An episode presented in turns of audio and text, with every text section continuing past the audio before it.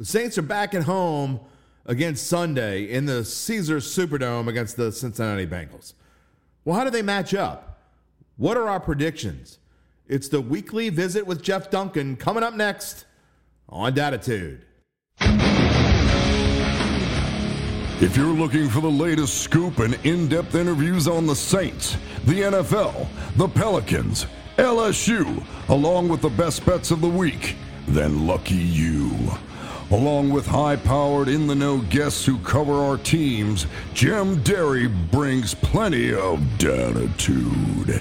And he'll always tell you the way it is, or at least the way he thinks it is. Where you at, New Orleans?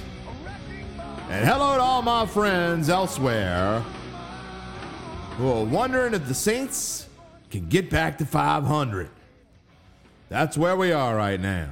Saints Bengals coming up this weekend, and we're going to preview it here on Datitude, episode number 103 for a Friday, October the 14th, 2022. I am Jim Derry, sports betting writer at the Times Picayune, the Advocate, and Bet.nola.com. And what do we think about this weekend? The Saints coming in a little banged up. No question about it. I mean, we're wondering who's going to play a wide receiver. They're going to have to go grab somebody off the street. Are you available? I mean, I hope that's not where we are right now, but that's what it's looking like. I mean, is Chris Olave going to play? He's still in concussion protocol. But what about Mike Thomas and that toe injury? When when is Mike Thomas not injured? I mean, that when is this dude not hurt? Seems like he's always hurt. Well, he has been for two years, two over two years now. We got a brief glimpse. I know that I'm about to rip up that comeback player of the year uh, ticket I got. I mean, he, to have any shot at that, he's got to come back like now and just be incredible the rest of the year. That, that's about going. Derrick Henry's going to win that, I guess. Um, what about Jarvis Landry? He's been a no show. I mean, goodness gracious. I mean, the Saints are getting close to where they were last year. I mean, they're not there yet, but they're they're getting there. What role will Taysom Hill play? Will he play another another role as he did last week? Well, I mean, he's not going to score three touchdowns and rush for 112 yards. You wouldn't think, but you never know. I guess. I mean, he's going to have to come up big. Who's going to play quarterback? Jameis Winston back in practice.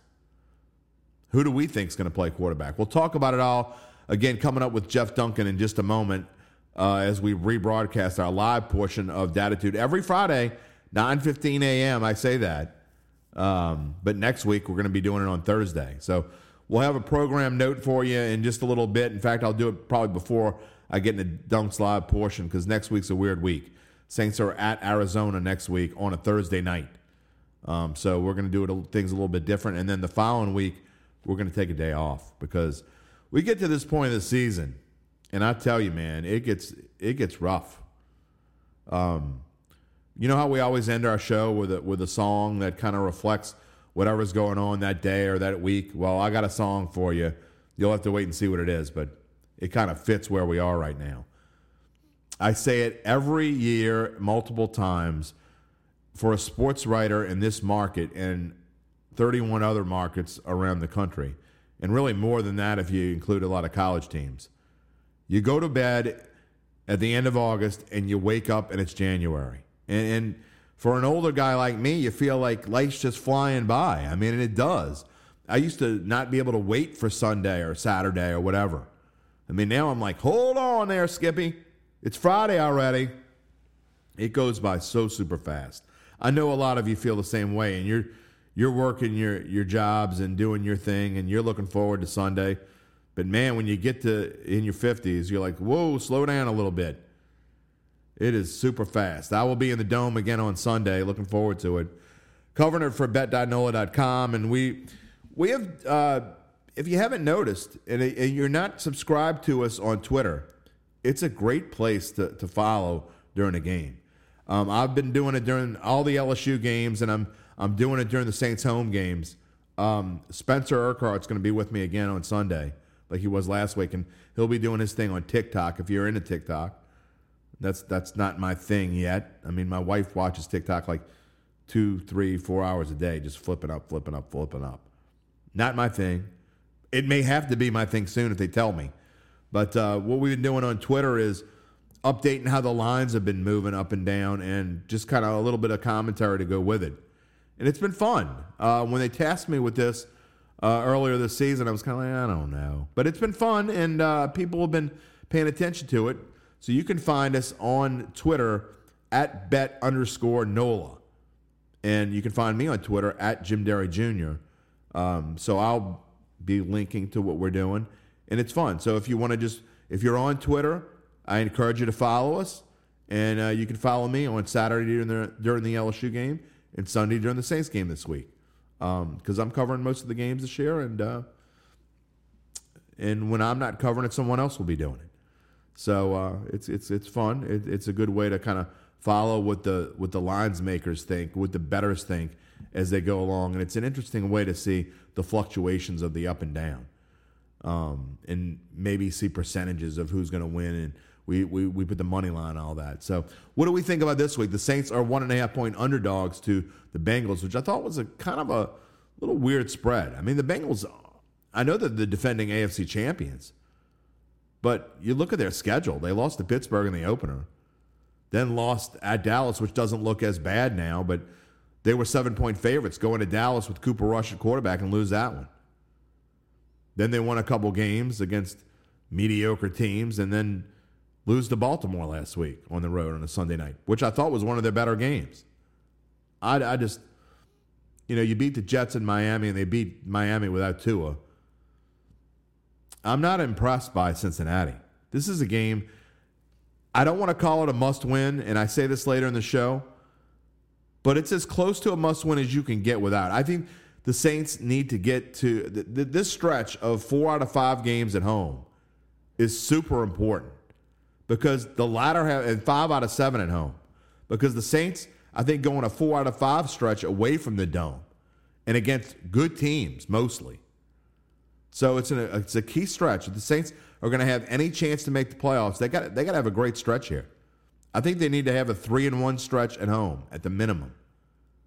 And if you're going to do that, then Cincinnati's pretty close to a must win because the next two at home after Arizona, Las Vegas coming in, got a great offense. They showed how well they can play last week against Kansas City, losing by a point. And then you get the Baltimore Ravens, who are probably the leaders in the clubhouse to win the AFC North. So, not an easy stretch, but you got to find a way to navigate through it if you want to go to the playoffs. I'm not sure this team is a playoff team right now or not. I don't know what they are. We're, we are six games in now, going into the sixth game of the season. I don't know what this team is. It's hard to predict them. It is really hard. And with the injury, who I mean, again, you're, you're trying, if you're looking at it now and you're trying to get some advantage and make a bet now, you don't know who's going to play quarterback. I mean, for some of you, the Saints are better off with Andy Dalton. A lot of you think that. I don't necessarily think that. I think that if Jameis Winston is not any better um, physically, if he's not any better physically, then the Saints are better off with Andy Dalton at quarterback. If he is healed enough over the past few weeks, then he needs to be in there because he. Eh, look, I don't. I don't know what game people were watching last week that thinks Andy Dalton was a better quarterback than Jameis Winston. There are things that Andy Dalton does better, but overall, they were not better on the field last week without Jameis Winston in there. He, Andy Dalton, I didn't think played all that well. Um, and the Saints got a lot of things to clean up. Not just Andy Dalton. It's not just quarterback. Alvin Kamara's got to be able to hold on to the football, and he's got to go back to being Alvin Kamara. He's shown flashes, but which Alvin Kamara will we see? Because we don't talk a whole lot about it, and we haven't all week. But to me, that's the key on the Saints' offense. I mean, Taysom Hill's great, and it was wonderful that he had a, the week that he had. We hope Chris Olave's back. We don't know about Michael Thomas, but Alvin Kamara has got to have a great day Sunday.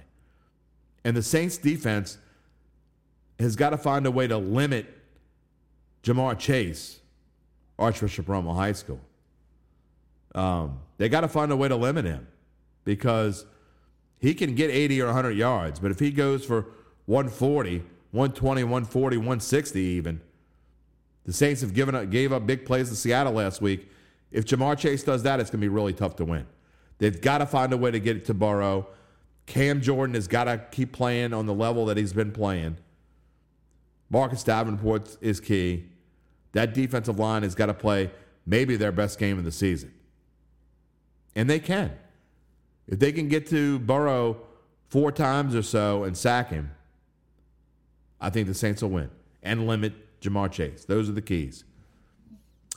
So let's take what let's see what Jeff Duncan thinks. He's got his own keys. And we have a very interesting conversation. Again, if you missed the live show, we do it almost every Friday at 9:15 a.m. on all the bet.nola.com and nola.com social media feeds, YouTube, Facebook, and the NOLA News Twitter page, uh, live at 9:15. Next week we're going to be live on Thursday.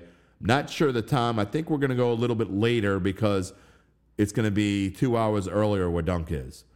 So, and it's supposed to be quote unquote his day off. So, we don't have a lot of days off, and I'm not complaining because we write about sports for 11 and we do shows for 11. So, there could be a lot worse jobs than this.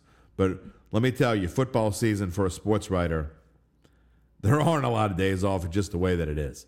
So we'll be talking to Dunk Live on next Thursday, and a uh, little different, little different uh, setup next week. Monday, I, have been doing Mondays by myself as of late, but we're going to have Garland Gillen on of Fox Eight. He's going to come on my show on Monday morning to recap the Saints Bengals game. Then I'm going to go on his show next Thursday evening on the the final bet show.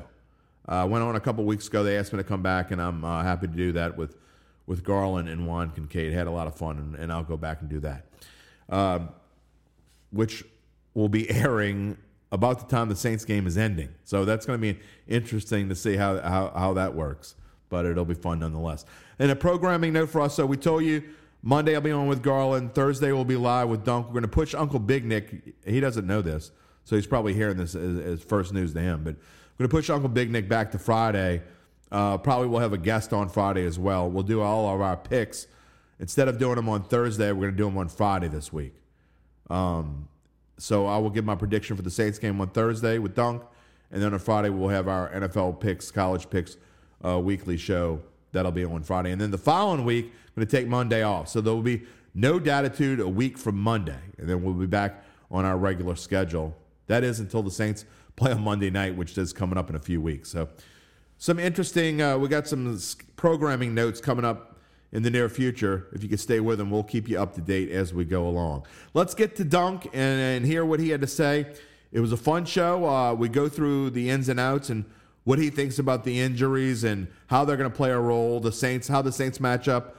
And if you look at the numbers, rankings wise, the, the, the Saints and Bengals are pretty close. They're really close, as a matter of fact. Um, so they're pretty even teams. Hence, the line is Saints plus one and a half.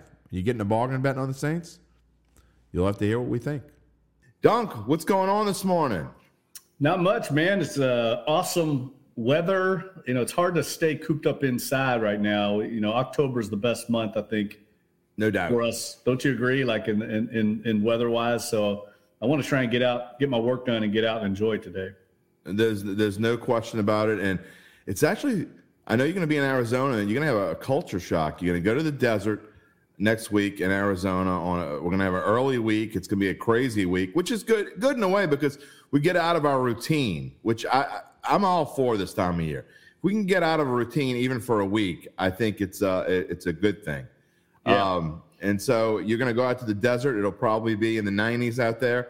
And then when you come back, it's supposed to be cold next week, like like really cold. Cold. Wait, wait. What's cold mean? like high like 63 and on the north shore they're talking about potential 30s well it was it was pretty damn cold over in london i can tell you that we were in oh, the 50s, wow.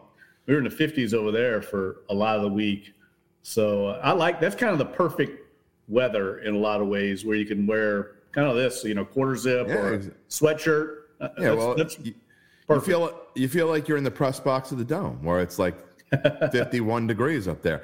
Sarah Rent says she's lo- watching from lovely Laurel, Mississippi.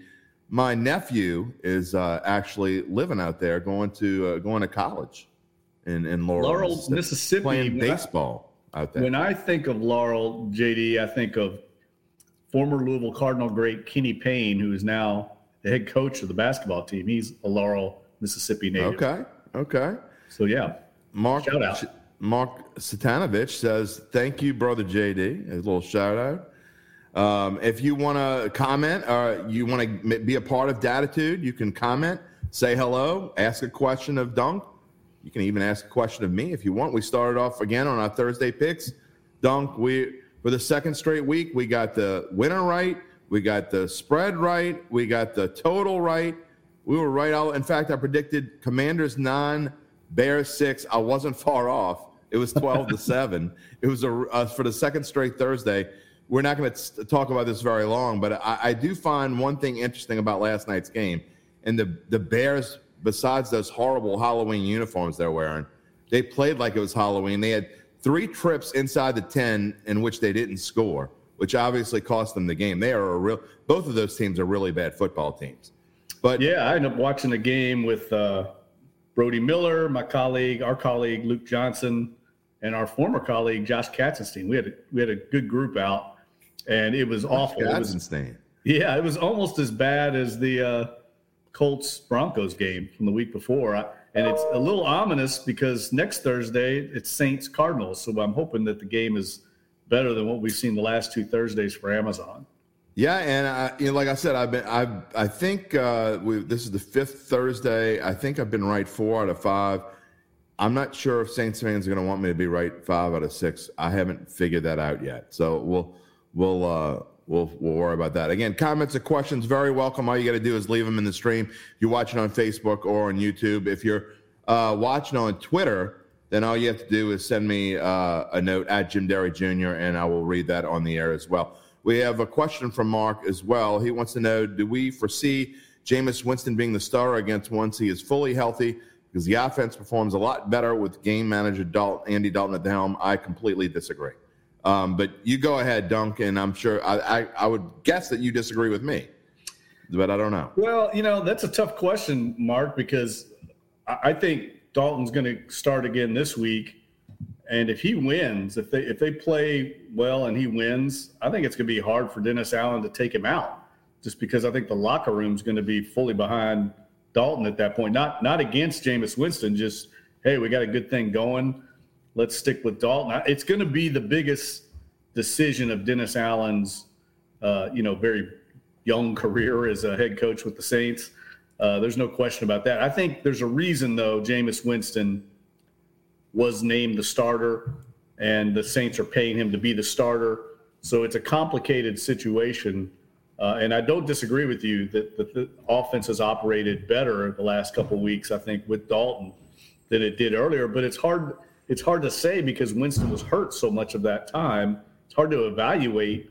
Was it the injury that was causing Winston right. to perform so poorly, or uh, what was it? Only the only people that really know that are the Saints people. Saints people being their coaches and players. They know because uh, I think they're going to have a much better read on the situation. Uh, it, it kind of reminds me a little bit of what's going on in Dallas with uh, Cooper Rush, and they're yeah. winning they're winning big right now with with him. And uh, I don't think, yeah, I don't think Dak's in trouble. I know, but it, it's it is a little bit of a similar situation in that you got a good thing going. Uh, you know, you don't want to upset the apple cart with that momentum, but I do agree. Dak's being paid what about three times more than James yeah. Winston.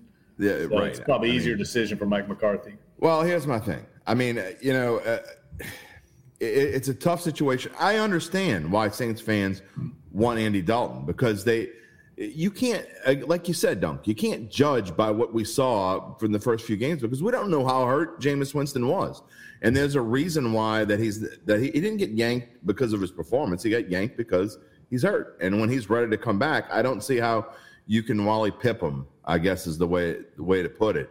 Hmm. Um, it's not like Andy Dalton is some up and coming quarterback. I mean I think you have to let now if Jameis goes in and stinks it up and can't play, then then you can make a change. But I, I just think the the guy's the starter, and it, it's you you can't just pull a guy for for being hurt. I mean, so uh, that's the way. I mean, it, look, it's it is a tough decision, and I agree with you that it is going to be one of the toughest decisions uh, of Dennis Allen's early career here in New Orleans. I mean, how do we think Sean Payton would react? And I hate comparing Sean Payton to Dennis Allen. I know he hates it, but how do we think Sean Payton would react in the situation? Well, I, I feel like if Sean Payton were the head coach, Jameis Winston wouldn't be the quarterback. That's just how I feel. I feel like he would have gone another direction in the offseason. Uh, so it's hard for me to say. I don't think it's anything against Jameis Winston. I just think Sean Payton has a view of what the quarterback position is, and uh, I think he saw enough of Jameis Winston maybe to go in another direction in the offseason. That's going to be the ultimate question. There's two questions that we're going to have down the road with this Jameis Winston, uh, you know, tenure here. One is uh, why the Saints elected to go out and make him their starting quarterback this offseason after they failed to get Deshaun Watson. Did they not have any other plan B? And then the other one I think falls on Dennis Allen – was he slow to pull the hook on Jameis Winston? That Maybe he did it one game too late, right? I mean, that, right. that Carolina game was just awful. Should he have should he have, have gone quicker to Andy Dalton? Did that cost them a game? Jeff Duncan, Jim Derry here on this Friday morning. It's the live Datitude every Friday morning at 9:15. Actually, we're going to be live next week on Thursday. So I say every Friday. Next Friday will be recorded, and next Thursday, Dunk will be in in Glendale, Arizona, or Phoenix, wherever he's going to be. We're gonna we'll we'll be live next Thursday. We'll give you a time when we know it. Got a question from Stephen Wiley. Do we think it's going to be a high scoring game? Now, look, we're not going to give our predictions out to the end of the show, but we can we can answer if we think it's going to be a high scoring game. And my my answer is no, I don't, because I, I, think that it's going to come down to defenses. I think that uh, I think Dunk that the, for the Saints to be successful, I think they have to get pressure on Joe Burrow. And I think that they realize that how key the defense is going to be in this game. So I don't think it'll be anything like last week's 39 32 shut, uh, shootout. I think it's going to be more a game in the 20s. Yeah, 100% agree. I mean, I don't know what the total is, but 43.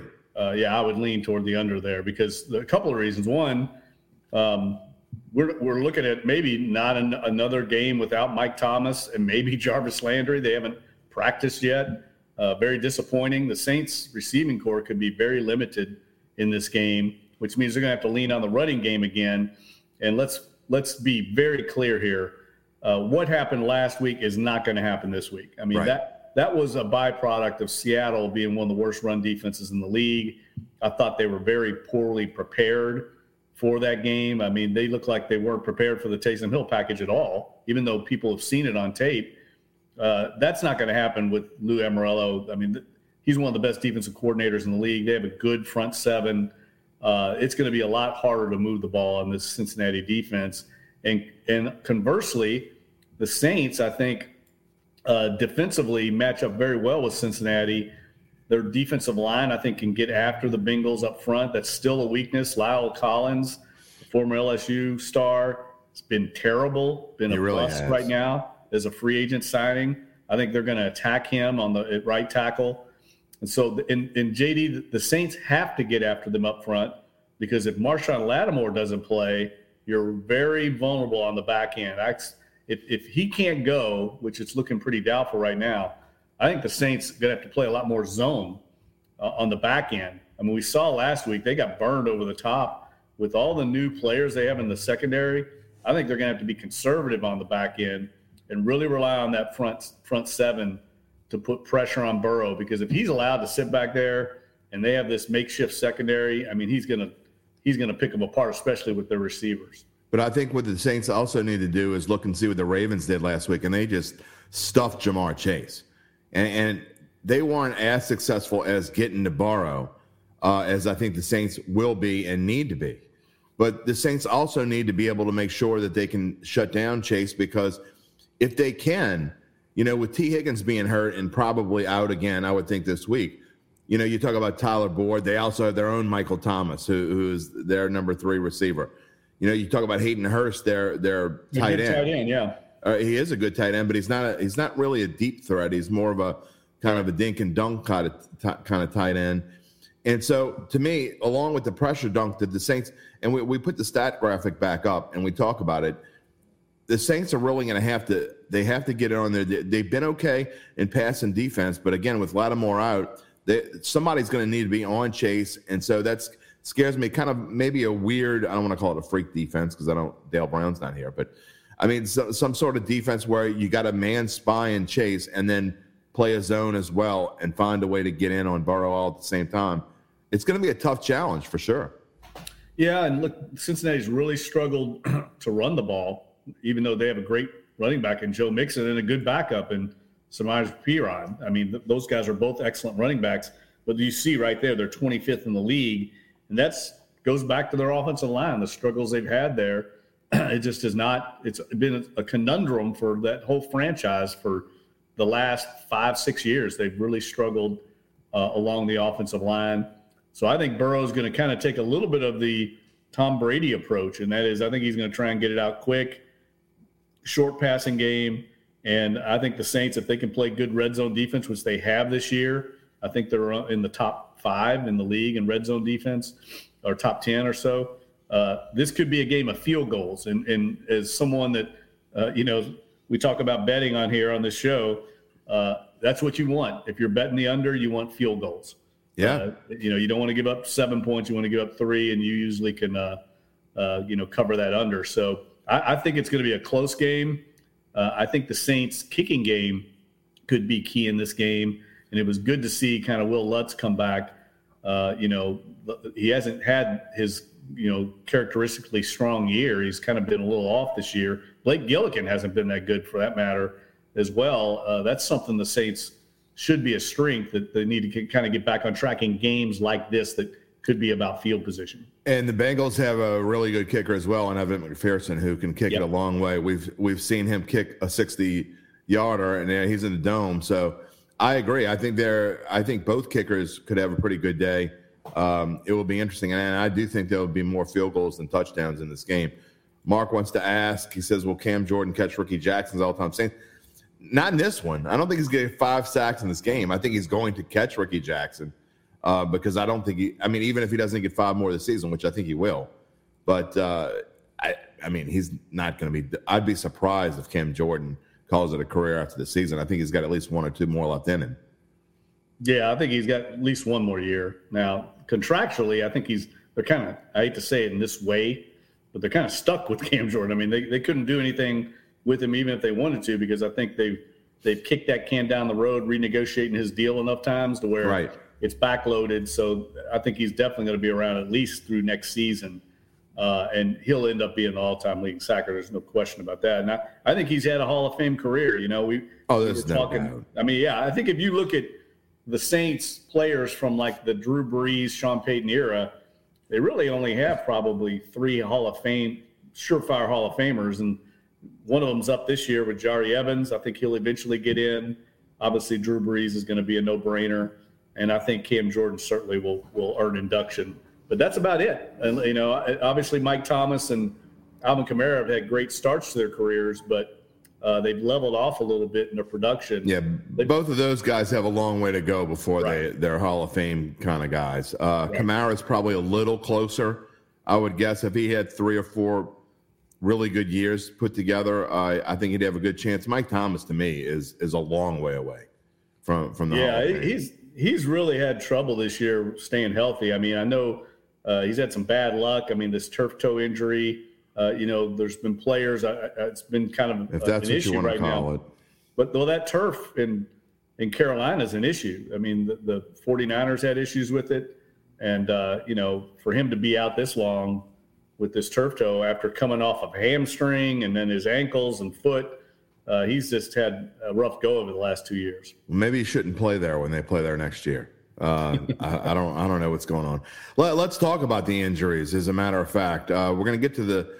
I want to do a comparison of schedules in just a minute because we've got a new graphic with with the schedules. But uh, I want to talk about the injuries and the, uh, look. This, there's no there's no hiding it.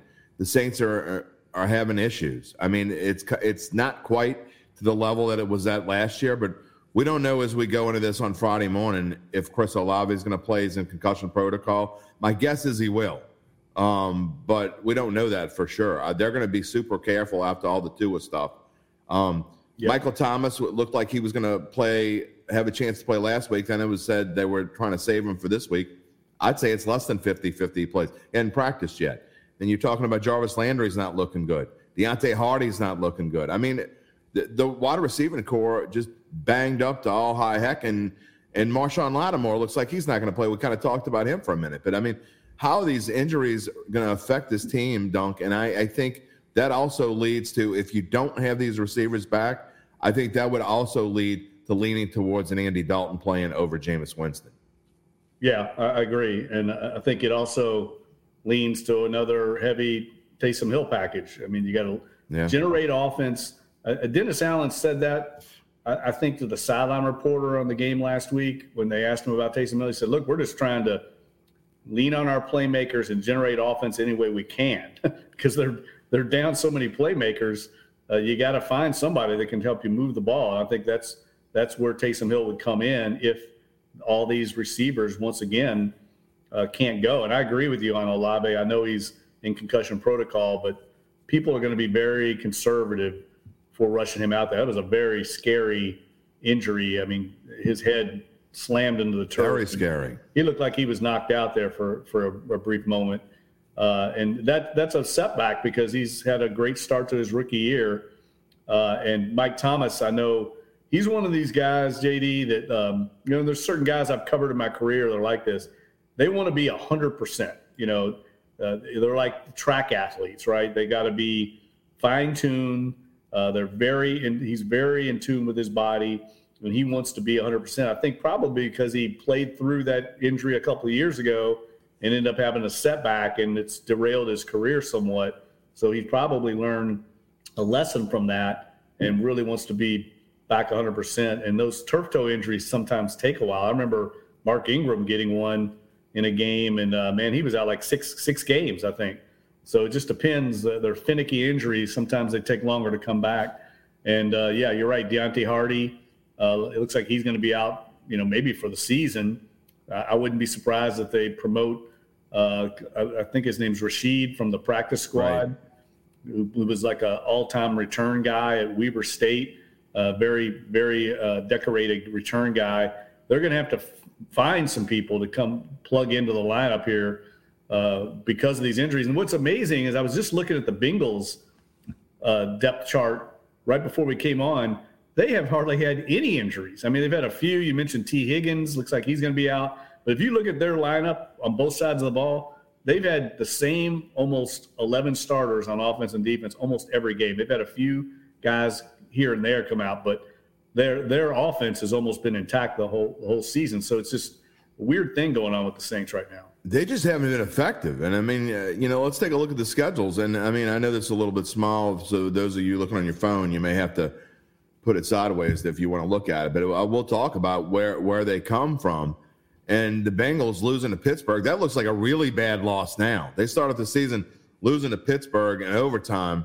That looks like a terrible loss. The loss at Dallas doesn't look probably as bad as it looked back in week two when they actually lost it. It was the first game for Cooper Rush.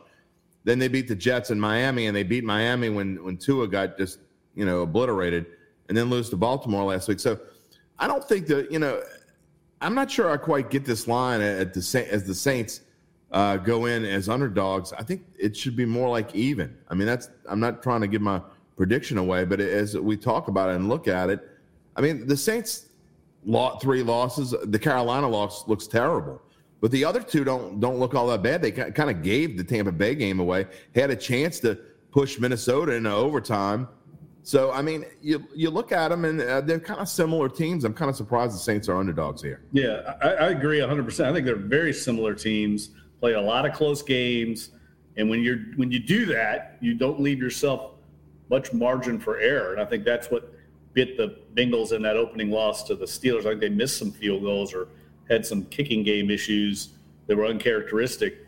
But I feel like yeah, this game is going to be a tight one. I'll be surprised either way. The Saints are just so banged up right now. Yeah. Uh, I find it, you know, you know, Mickey Loomis said something last week that I thought was was really, uh, you know, apropos for the Saints game. He goes, "We need to be the more desperate team," and I think they were in that in that Seahawks game. You could just see there was a little better body language, a little more energy. Enthusiasm from the team. Now, will that carry over? Are they going to, oh, we got our win and kind of have that kind of slow start like that's been kind of uh, haunting this team all season long? Or are they going to come out with the same energy and enthusiasm they had? Because they're going to need it in this game. You know, Cincinnati is going to be desperate coming off that loss to Baltimore, a very hard fought, difficult loss, like right the last second. And then they go, I think they go to Cleveland next week, or at least have Cleveland coming in a division game. So it's going to be interesting to see which team has the most energy uh, in this game because they're both going to be desperate for a win. Well, they play Atlanta at home next week, and then they're at Cleveland on a Monday night the following week. So on Halloween night, as a matter of fact, they get the two orange teams in there. You know that that's kind of you think that was planned yeah. that way? Yeah, it would be like the pump, pumpkin bowl. as long as they don't wear the uniforms that the Bears wore, that was awful. Those Bears uniforms were. I, I, thought the Commanders uniforms were pretty tight. Oh, the Commanders uniforms are great. I, I, like them a lot. I, yeah. I just thought the Bear man, the Bears played like Halloween. they looked like Halloween. They played like Halloween. Ugh, just just terrible. It's kind of um, weird. Uh, just going back to that game, like Brody Miller and I were talking. He's a big Justin Fields fan, and I've yet to see him. Why? Kind of emerge. I don't know, but but like you can see flashes of talent, but it yeah, just hasn't materialized yeah, I don't know. I, mean, I don't know what to think of Justin Fields. I mean, people like to make fun of Jameis Winston for his accuracy. Uh, but he, Jameis Winston at least is like 63, 64%, I think. Justin Fields is in the 50s. And he's, I mean, he showed last night. I mean, he can't, he couldn't hit the broadside of a barn. I mean, he, he made a nice pass there at the end, but they shouldn't have been throwing the ball there on that fourth down play. I mean, I don't want to spend a lot of time talking about no. 12 to 7 know, really just, bad Thursday game. brought but, it up. uh, but yeah, I mean, all right, uh, a couple things here from some some watchers and listeners. Again, this is the live portion of Dattitude. Obviously, if you're listening on your podcast, you can uh, if you're listening on demand on podcast, you can send me a note at Jim Derry at jderry at theadvocate.com or find me on Twitter at Jim Derry Jr. We'll be glad to read any of our shows. Monday, Thursday, and Friday is when Dattitude runs. Monday is our review show. In fact, uh, Garland Gillen's going to come on with me this coming Monday. And then next Thursday, Dunk will be on with me on a special Thursday edition, special Thursday live edition. And then I'm not sure who's going to come on in your spot on Friday. We'll have to figure that out on Friday. All right, Shayla. Russ with the bad calls. I I, I don't know if you um, pay attention to any Seattle media, but um, I think that Tyler Lockett and, and some of the Seahawks were upset. The Saints got the, the good end of the stick last week. So, I mean, across the course, and I'll say this again and again, the Saints have certainly been hosed throughout. We know the, the no call and all those things. But I say this every year, Dunk. And, and I know that there have been some bad calls this year. But throughout the course of a 17 game season, there is zero question that they even out in the end. The NFL does not hate the New Orleans Saints. Roger Goodell doesn't give a one rat's keister about whether the Saints make the playoffs or don't make the playoffs. There's no 32 teams think that Roger Goodell hates their team. Exactly. And so they're, stop doing that. I mean, stop making excuses why your team loses.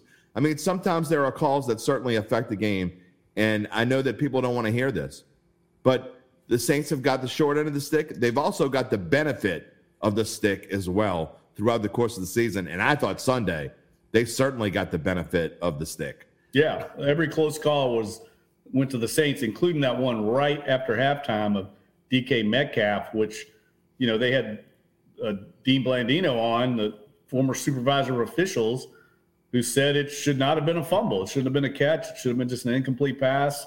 And uh, you know that was a huge play in the game because Seattle had taken the momentum right before halftime. That was just an awful sequence of events. Really was. fumbles. They give up a, a long touchdown pass in the last few seconds. I, I don't know how that happens.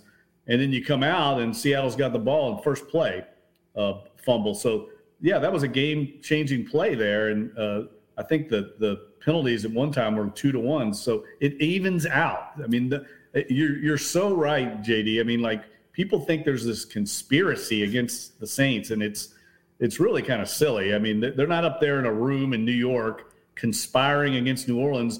I can tell you, people in, in, in the NFL offices love New Orleans. They love everything about it. They love the city. They think it's the best Super Bowl host city. There's no doubt. Uh, it's one of the great stories how the team came back from Katrina. Uh, they were heavily involved with getting the team back here to, from San Antonio when the owner was pretty much squatting in San Antonio. Uh, there, there were so many things that went on behind closed doors.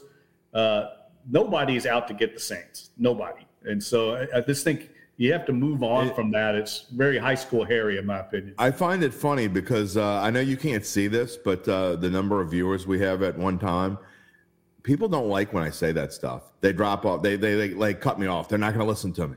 I mean, we lost we lost about half our viewers when I said that just now. Yeah, I, and, and, I don't care. I'm gonna. I mean, if you don't like it, it's it's it's the truth. I mean, so that is the truth. The the the, the NFL does not hate the Saints. Roger Goodell does not hate the Saints. I'm going to say it probably every week or at least every other week. And too bad. I mean, that's just the way that it is. All right, Steven wants to know are they going to use Mark Ingram more in the run game? And I think that's an excellent question. I, I, I thought it was kind of weird the game plan last week, and again, it ended up, ended up working out in the end.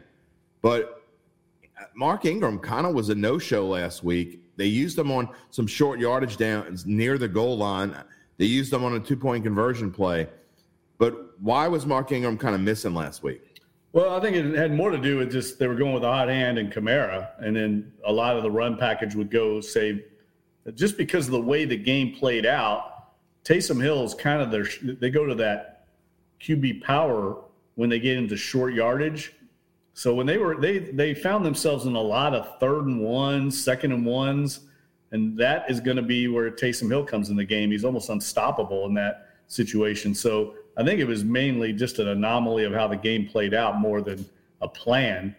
But I, I, you know, it's funny. I was just thinking this week, JD, and I know I don't want to get too far off track on this, but you know, what where areas will the Saints look at to bolster in this off season coming up? I know we still got a whole year to go, but I think they're definitely going to have to draft a running back next I year agree. or bring in another running back. No I mean, question. nothing against Mark Ingram, but he's you know he's the oldest running back in the league and uh, you, you don't want to keep pounding Alvin Kamara. I don't think he's built to, to hold up. Very few guys are. So I think they're going to need a running back. I think they're going to need a safety. I think they're going to need a defensive tackle because right now I don't see much production at all of their interior defensive line. I think David Onyemata has really leveled off ever since he came back from that suspension last year to start the season. He's just been kind of a guy out there. I hate to say it that way, but uh, you know there was a reason I think Dennis Allen in this past draft was very high on Jordan Davis, the big, massive defensive tackle from Georgia who ended up going to Philadelphia. I think he he was enamored with him because he thought, man, we plug that guy in the middle with these defensive ends, will be almost impossible to run on. So I think those areas again are areas that the Saints are going to have to bolster down the road.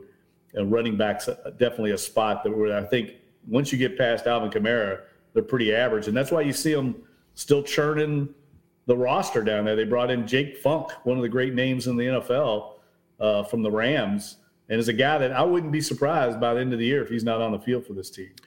Jim Derry, Jeff Duncan here on a Friday morning as we have about 13, 14 minutes left in the show. If you want to get your question or comment in, now's the time to do it. Again, about 13, 14 minutes left before we have to let Dunk go because he's got some things going on this morning. And um, I, you know, I want to ask. There's something that came to my mind. We're talking about injuries. Do we know where Trevor Penning stands? Because I think, look, James Hurst. I don't think he's a left tackle. I mean, I, I think he's a good lineman and he's a solid number two guy, and he's a it's a great guy to have because you can plug him in anywhere. But I think, frankly, he's been been beat quite a bit. And had Trevor Penning been healthy, I I think that had he not won the job, that he certainly would have been in by now. Do you know where he stands? No, that's a good point. I need to check on him to be honest with you, but that's a very good point. I think James Hurst. There's a reason he's a swing tackle backup guy in the league. Uh, he's a very smart guy. He knows his limitations, and the Saints are operating around him right now. Uh, he's he's capable, but he's not a force the way Trevor Penning would be, especially in the running game. I mean, Trevor Penning was a monster there toward the end, right before he got hurt and that's a big that was a big injury. I mean, look at Seattle last week; they were starting uh, two rookie tackles, right? And you could see the athletic ability. I mean, Cross held up very well against Marcus Davenport, who's a, a terrific uh, rush in. Uh, and, and I know the Saints were high on Cross, and they obviously were very high on Trevor Penning. So that's something that we've all forgotten about a little bit. Is uh, yeah, they're missing their first round starting left tackle. Uh, you know, this is a guy that by now I think would have worked his way into the starting lineup. So I need to make a call on that. Dunk, you can compare it to. I mean, if you want to think about it, where would the Saints be right now without Chris Olave? Yep. I mean, so it's kind of the same thing. If the Saints didn't have Chris Olave, they'd be in a world of hurt right now. And so yeah, that's, that's how why it's a, you know, and Penning it could have the same effect on this offensive line. Yeah, and I, that's and look, I don't want to bang on a guy because he's a great guy and a great um, a leader and everything, but like Jarvis Landry really has not. I mean, he's not contributing. I mean, they they, you know, they went out and signed him, and as you start to see these guys at certain right. points in their careers, they start getting banged up all the time because it's a violent game. Uh, there's a reason nobody in the in the league was banging down Jarvis Landry's door to, to sign him, and uh, you know they got to get him back on the field and get him healthy. But how long will he hold up once he comes back? That's that's my question. All right, the Saints are in an interesting position as we get closer to our prediction. I think we're about probably four or five minutes away. If you want to give us your prediction, we will uh, we will put that on the field. And actually, Shayla makes a good point that that I, I, think we should put up. Same thing with the Honey Badger. I think Tyrann Mathieu has been, except for the pick, he's been basically a no-show on this team. I'm not sure what, what he he does not look good at all so far. Well, uh, hopefully that will change. He'll feel more comfortable, but uh, Tyrann Mathieu has not done a lot. I before we get to our prediction again, now's your chance to get it in the comment section on Facebook or on YouTube. We will put it on the screen because we're going to have ours in about five minutes, maybe a little less. But I want to talk about Dunk, this is the part of the schedule to me for the Saints where they have to they have to get some wins. Um, I don't want to go as far. Last week, I, I considered last week a must win. You can't go to one and four. The Saints have showed throughout their history when they get to one and four, they're done. Uh, so I thought I don't want to go as far to call as to call this one a must win, but they're in a spot in their schedule. I mean, two and four is a tough hole to dig out of if that's where they were to go but they're in a part of their schedule where they have to take advantage. They have, you know, Cincinnati at Arizona, but Vegas and Baltimore both at home. They're in a four out of five game stretch at home. And if you want to go further than that, five out of seven game stretch at home before they spend a lot of time in the latter part of the season on the road. They have got to win some games here. And I this is as close to a must win without it being a must win. I'm not going to go that far. Well, I think you know the, fact that they play a lot of these games at home is critical. It just goes to show you, right, that when you look at the schedule to start the season, it never plays out the way you think because this looked like an impossible stretch, and a lot of teams that made the playoffs last year, and almost all of them are struggling this year. Almost yeah. every one of them, uh, you know, in this next stretch of six games. Uh, and I think if they could go four and two in that stretch and kind of what would they be? That would get them to six and five. Yeah, that would be a good spot to be uh, heading into San Francisco. I, San Francisco game looks very difficult right now. It does. Kind of, yeah, that's the kind of team I think is going to be you know difficult for the Saints. You so you want to be at least above 500, I think, before you go out to San Francisco. To get there, they got to go four and two. But I think that, and we've talked about this before in this division, which I don't think is very good. I don't think Tampa is very good. I think yeah. nine wins might be enough to win this division assuming that you can go to Tampa and win. Because you can, if you if you have any chance to win nine games and, and win the division, you're going to have to beat Tampa because you're going to have to find a way to beat them in tiebreakers. Ryan Shano, my friend Ryan, uh, thank you, John. John and John Keenan enjoyed the show. Um, my friend Ryan Shano has a question. Has the secondary been disappointing? I mean, there's only one way to answer it. I mean, I think yes, right? I mean, yeah. I, they haven't played very well. No, uh, 100% agree. I mean, you can't, they got straight. Now, I will say this I thought last week was going to be a reality check for Geno Smith, and I was completely wrong. That guy played great. He's legit. I mean, they're going to score points on people this year with that offense, way he's playing right now. These young tackles are playing well. Now, they lost Rashad Penny. I think that, that was a big blow. Yeah, huge. The young running back came in and had a 69 yard run uh, Kenneth know, Walker from TCU, yeah. Sure, very very good player. I think they're going to score points on people all year long, uh, but you can't give up in situations like that. I think part of that was attributable to the injuries on the back end, but again, they got to get Marcus Maye back in the lineup. I mean, this I think that's affected uh, Tyrann Mathieu. You're right; he has not shined like we thought he would. But a part of that, I think, is they're, they've had to mix and match the other safety, and I think losing PJ Williams has uh, been a little overlooked. I mean, he's a veteran guy; he, he, knows this system. Uh, he's not real flashy, but he just I think he's a guy you can rely on. And without him and Maye, um, they ended up on one play with Daniel Sorensen and JT Gray on the field at safety. That's not ideal. I, I completely agree. Uh, Mark has got some. Mark, I don't know why you're you're hating on the NFL. Tampa won ten on the. There is there's no Las Vegas bias. I mean, uh, I know that we that betting has become, and I'm not just saying this in the sports betting right. So obviously, I'm biased when I say this, but I don't think I have not seen any instance or someone's going to have to show me proof that the coming up of sports gambling because it, has been done for a long, long time. By the way, it's just now become legal and yeah, it's legal in like 22 states. I mean, if people think that they people weren't gambling big money on on the NFL before that it started to become more legal, then they're crazy. Uh, but uh, I have not seen anything that has changed anything. Um, and, and, Tampa, I mean, sure, we could talk about that rough in the pass call, which was awful, by the way. And, and hopefully a call like that will lead to some changes. And I think actually it, it might. Um, that call, along with the call on Derek Carr, uh, the one where Derek Carr was was laid on, that that was just insanely bad. So there have been a couple of bad rough in the pass calls, but we always want to harp on the ones that on the Tom Brady ones. Those are easier calls to see because they get shown all over ESPN. There are other ones as well. All right, let's get to the prediction uh, segment of this show because I want to spend three or four minutes talking about the Saturday, and I wish that we could spend more time but Dunk's got some things to do. And I definitely want to talk about predictions. Again, your last chance to get in your prediction here on the Dattitude podcast on this Friday morning. Steven says Saints 24, Bengals 21. Um, I'm going to let you go first, Dunk, and give your prediction. I actually, usually I read your prediction before we come on the show, but I did not this week, so I have no idea what you're going to say. Well, I usually pick the Saints, but I'm going to pick the Bengals to win this game. I just feel like uh, the Saints are too banged up at too many critical positions. I think Cincinnati is going to be a desperate team coming in. I think they've somewhat underperformed and they need this game. Uh, it's an unfamiliar opponent in a lot of ways. They don't play each other very often. Uh, and I just feel like the, in the spot in the schedule, this favors Cincinnati. So I, am going to pick them in a low scoring game, like maybe 19 17. Could come down to a McPherson field goal at the end uh, I feel like it's going to be a big kicking game game.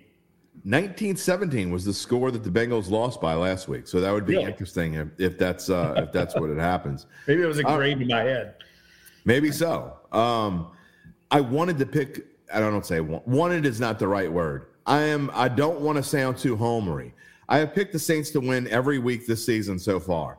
Um, I picked them not to cover against Atlanta. I was right about that. Um, and you and I have been both on the Saints bandwagon throughout the season, and the Saints are two and three. So that shows you my record picking straight up when it comes to the Saints. I've been pretty good elsewhere. I, I so I went in looking for reasons to pick against the Saints this week, and I can. I I I, I think the Saints are going to win this game. I think they're going to find a way to get to Joe Burrow. I think the key number, and I've said this a couple times, I think the key number is four. If they sack Joe Burrow four times, and I think they will, I think the Saints win this game. I think Cam Jordan's going to He's been playing better and better every game. I don't know if he needs if if because he's older, he needs more time to get into the season. But he has been outstanding, and I think Davenport has has done a pretty good job as well. Um, so I think it comes down to finding a way to to spy Ja'Marr Chase, limit Joe Mixon, which everyone's been able to limit Joe Mixon so far, and get on on Joe Burrow. And so I my analysis tells me that the Saints are going to win this game. I don't think it's be by a lot. I agree with you, Dunk, that I think it's going to be a field goal game. I don't remember the exact score that I posted in my NFL column uh, this week, my picks column. I think it's going to be something like Saints. I think it's going to go under. I think it's going to be like 22 to to 17 or so, 22 to 18 or somewhere along those. I think the Saints uh, win between three and five. I think they cover obviously because they're underdogs, and I think it's going to be a tight game. But I do I agree with you. I think it's going to come down to the very end for sure. Well, they, they've struggled this year to take away the top the top threat on the other team. Now they did a good job against Kyle Pitts, but Patterson had a huge game in the opener. Christian McCaffrey ended up with over 100 yards against them. I thought Metcalf they did a decent job, but he still hit him for a 50-yard touchdown. Right. Lockett had two big touchdowns. I mean, they've struggled to take away. Justin Jefferson lit them up, so they, right. they've struggled to take away that guy. I'll be shocked if they're able to shut down Ja'Marr Chase, especially if Marshon Lattimore isn't out there because Deebo is not uh, had the impact. I think coming off that injury, he's been slow to kind of get into condition, and I think it's shown in these games. Uh, and if they don't have I, Lattimore out there, I think it's gonna be tough. I don't think you need to shut him down, but I think you need to. He, if he goes for more than 120, you're in trouble. I think you can get 80 to 100 and you're okay because I mean he's going to do that. He's one of the best receivers in the NFL. Burrow's going to find a way to get it to him here and there, but you got to frustrate him, and that's what the Ravens were really able. Ravens defense isn't very good this year. When you think of Ravens, you think of defense, but they're that not that same Ravens team, and they've got injuries of their own. I mean, Marcus Williams is hurt too. And so, but they frustrated and they do it. Harbaugh is excellent at this. They just they pound and pound and pound and pound, and you know that that's what you got to do this time as well. All right, before we we go off the show, I want to touch on LSU and Florida and get your thoughts. I think Tulane's going to have a great weekend. They're 12 point favorites over South Florida. Great season for the Green Wave. We need to talk more about the Green Wave, and we will going forward. We're also Pelicans are about to start their regular season it's going to be there will be more Pelicans talk on this show going forward. But right now, obviously, we're focused on the Saints. But I do want to touch on it. LSU, Florida.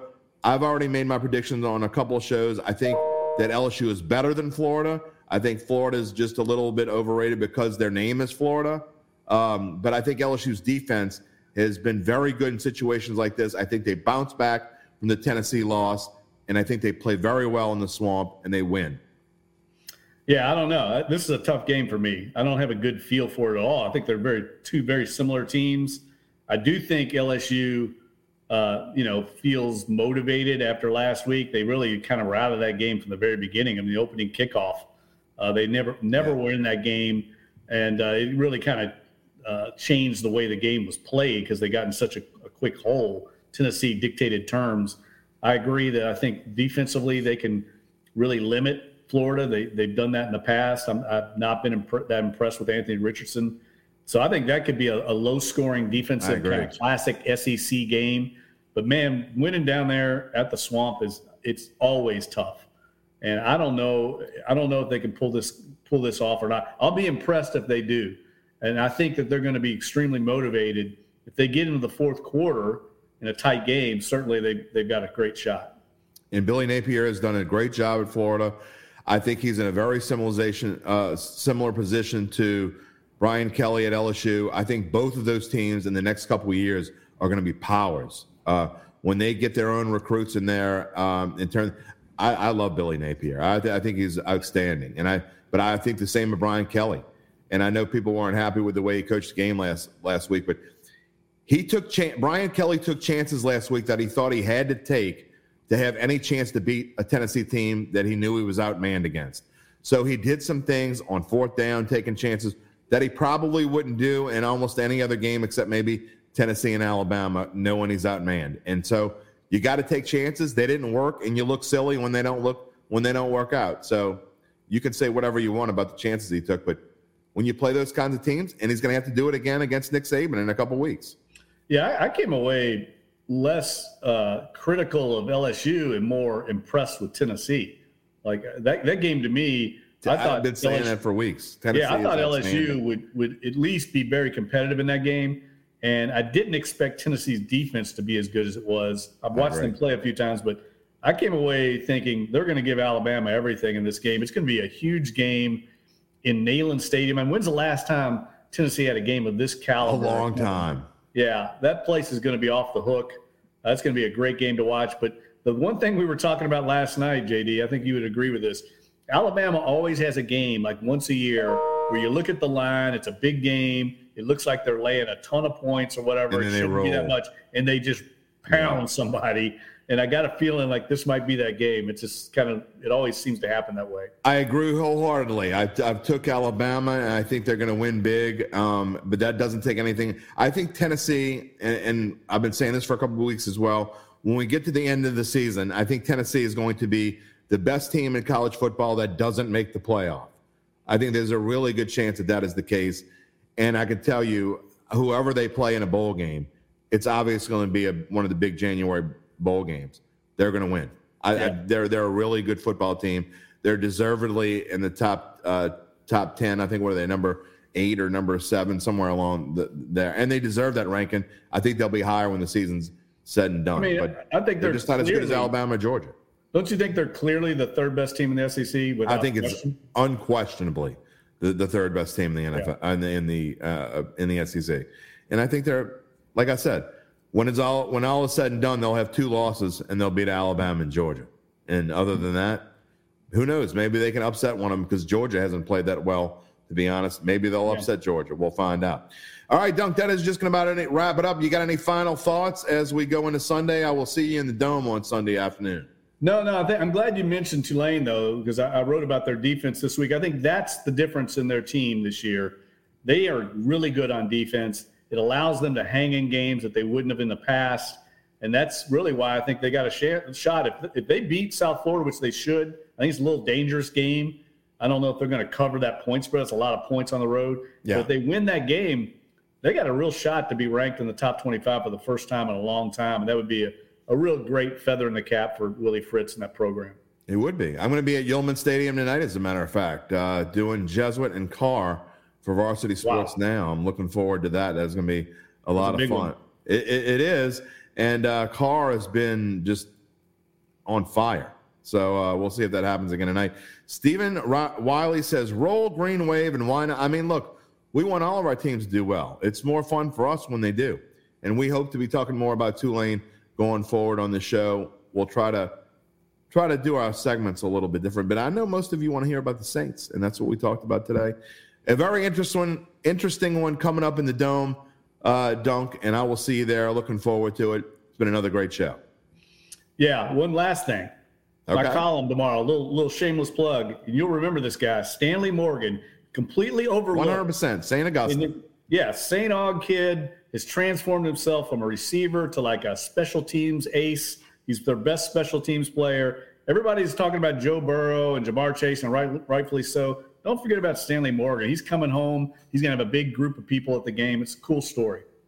Stanley Morgan played with Leonard Fournette at St. Augustine High School his senior year 2013. I remember it well. Uh, it was my first year back in prep after a stint in news. And, uh, and all the time watching Leonard Fournette, I'm like, man, this Morgan kid's I know. Pretty good. Why don't he's they talk leading, about him a little bit more? Get this, JD. He's a leading receiver in the history of Nebraska. That's amazing. That is crazy. Yeah. And the Huskers are playing well right now since they uh, brought on Mickey Joseph, Archbishop yep. Shaw High School. I'm just saying. So Good point. we'll see more of that.